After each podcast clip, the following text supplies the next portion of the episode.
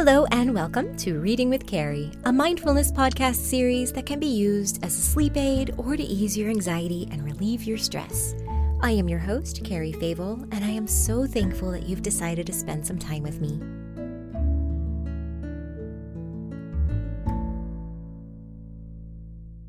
This story requires a disclaimer. No, not the one where I read this a few years ago, which is actually true.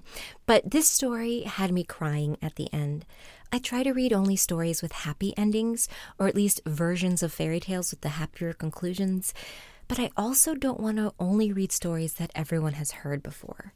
There's a strong theme of nostalgia in this story, and I do think it's beautiful. Mm, that's all I'll say for now in an effort to kind of prepare you mentally and emotionally, let's do a really nice breathing exercise this time around. This exercise is a mindful emotional state of happiness. So, first, we're going to focus on our breathing. And without changing it, let it naturally, organically come. Nice deep breathing in but don't force it. Deep breathing out. We're just trying to get our relaxation kind of flowing. Now put your feet on the ground or whatever surface you're resting on and gently push onto the floor or onto the bedding. Press and notice the sensations on the bottoms of your feet touching the surface just be in the moment. If you're pushing, you might even begin feeling a pulse in your toes or your feet. Deep breathing in, hold it for a moment, and exhale out.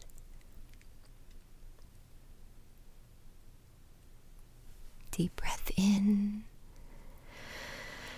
deep breath out.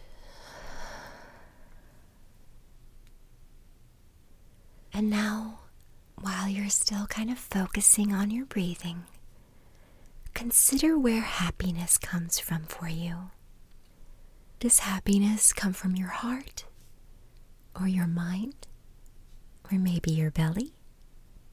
Where does it come from for you?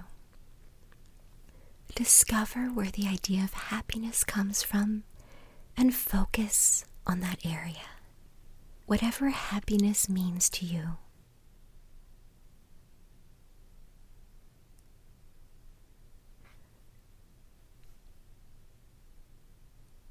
Maybe a smile or an energy that runs through your body.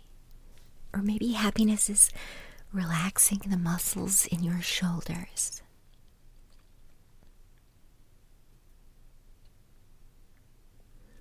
Expand now wider and wider and let the feeling of the happiness flow through your body. Just feel more and more happy. Maybe wiggle your body Maybe tense a muscle and then relax it.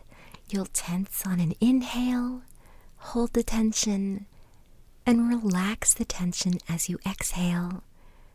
And you can move through your whole body that way, especially if you're feeling tension somewhere specific, like your shoulders.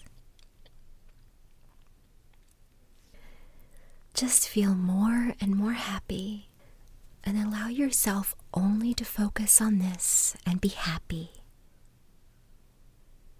Remember what this feeling of happiness feels like. You can have this feeling of happiness whenever you choose, just by being in this moment.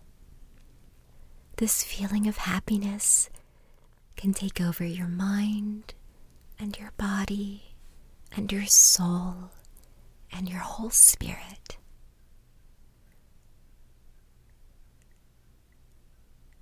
Really feel the happiness, the contentment, the relaxation.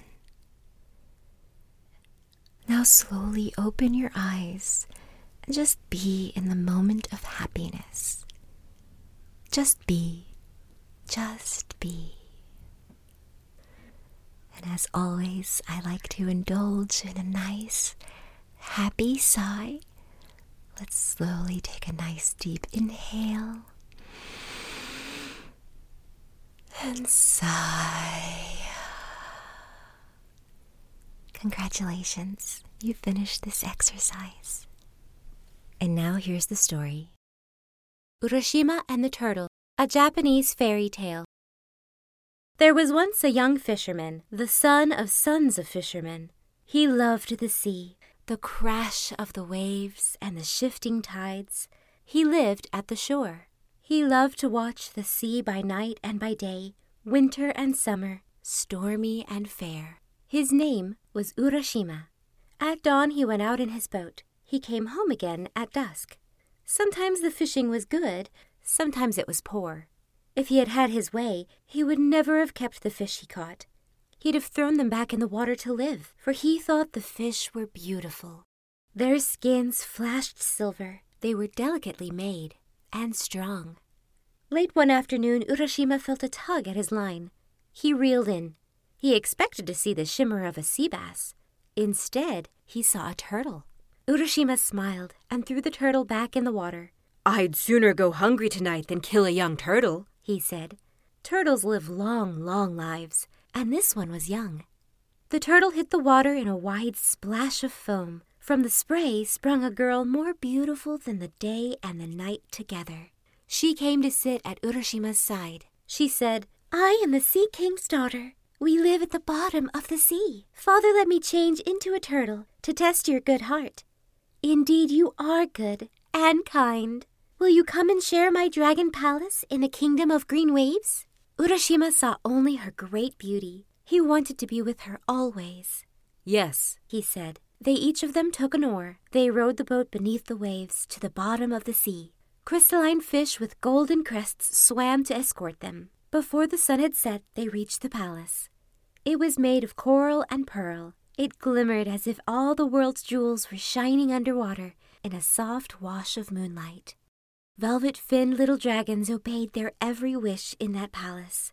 They fed on the delicacies that the sea gives only to those who love her. In the perfect quiet of that place, Urashima lived four years with his princess. Day and night, the sea anemones danced, light, soundless, and slow, in the luminous water. They were very happy until one day Urashima saw a young turtle. It reminded him of the day when he'd come under the sea. He thought of his village and of his family. The princess knew at once that he was thinking of home. You miss the earth and your people, she said. If you stay here, you'll hate me for keeping you. If you go now, you may come back. Take this pearl box, tied with green ribbon. Keep it safe. It will bring you here when you're ready. But keep the ribbon tied. If the bow comes undone and the box is opened, you'll never return. Urashima got into his boat and the princess thrust it up through the waves. Soon he was on top of the water, sailing for home. There stood his hill and his cherry trees. There lay the sand where he'd built castles as a boy. Memory made his heart pound. He hurried up a path he knew well. At first he thought nothing had changed. The sky shone blue, crickets chirped, rocks stood out of the sand, as they always had. But when he came to where his house had been, he felt lost. The house was gone. Even the tree that had shadowed it was gone. He went on. All the houses were different. Children stared at him. What had happened in the four years he was under the sea? He saw an old man sitting in the sun, and he went to talk to him. Beg pardon, sir. Can you tell me how to find Urashima's house? he asked. Urashima? said the old man, puzzled. It's an odd name. I never heard it but once before.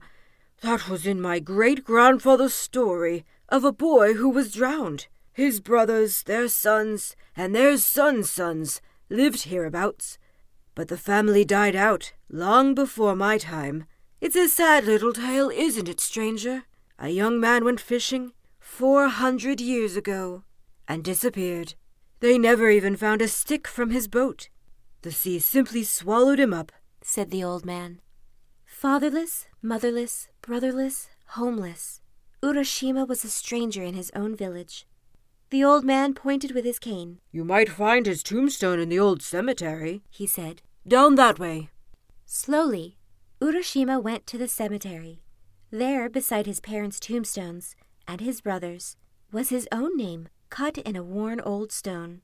Now Urashima understood. There was nothing for him in this village. Here on earth he had been dead and gone for four hundred years. He must return at once to his beloved princess. He still had the pearl box, tied with green ribbon. He knew he mustn't lose it. He knew he should hurry, but he felt tired and discouraged. He went back to the beach slowly. He sat to rest on the sand, with the box on his knees. He wondered how he could return to the palace. Brooding without thinking, he untied the ribbon around the box. Absent mindedly, slowly, he opened the box. A white mist drifted up and hung an instant on the air. It had the shape, cloud soft, of his dear princess. Urashima held out his arms, but the mist disappeared on a sea breeze. He ran after it, but it had gone. At the water's edge, he stopped. He felt so old. His back bent, his hands shook, his hair whitened and fell. His muscles failed and vanished. He withered away from top to toe. Soon on the white beach lay a skeleton, fit for a grave dug four hundred years before. When the moon stood above the pine trees, it shone on the waves that gather and break, gather and break, over and over, forever. It shone on a little empty pearl box and a green ribbon fluttering in the wind. The end. I hope that our mindfulness exercise prepared you for the rather tragic tale. What got me was the very human reaction Urashima had to losing everything he once knew, and how he absent mindedly opened the box and sealed his fate. Had he given himself time to mourn without making his decision, I don't think he would have ever actually chosen to open the box. I think nostalgia hits all of us, and especially with those with depression or anxiety, we often linger on thoughts of the past.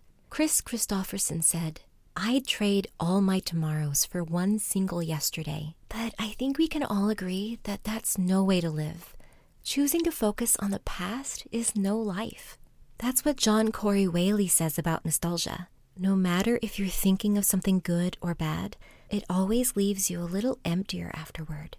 It's hard, but we need to focus on what we have now, today. We can't let our memories or the past keep us from the happiness we have available to us today. That's not to say you can't remember loved ones who have passed or friends who you are no longer close to, but you shouldn't engage with destructive what if thoughts about the choices you have made in your life. You are where you are now. You can only go forward. And that's actually an incredibly hopeful sentiment. No matter where you are in life, it can always be a starting point for something new a new career, a new skill learned, a new hobby found. The potential is limitless. Your potential is limitless. Thank you for listening. I welcome you back anytime you may need to hear a comforting voice or a familiar bedtime story.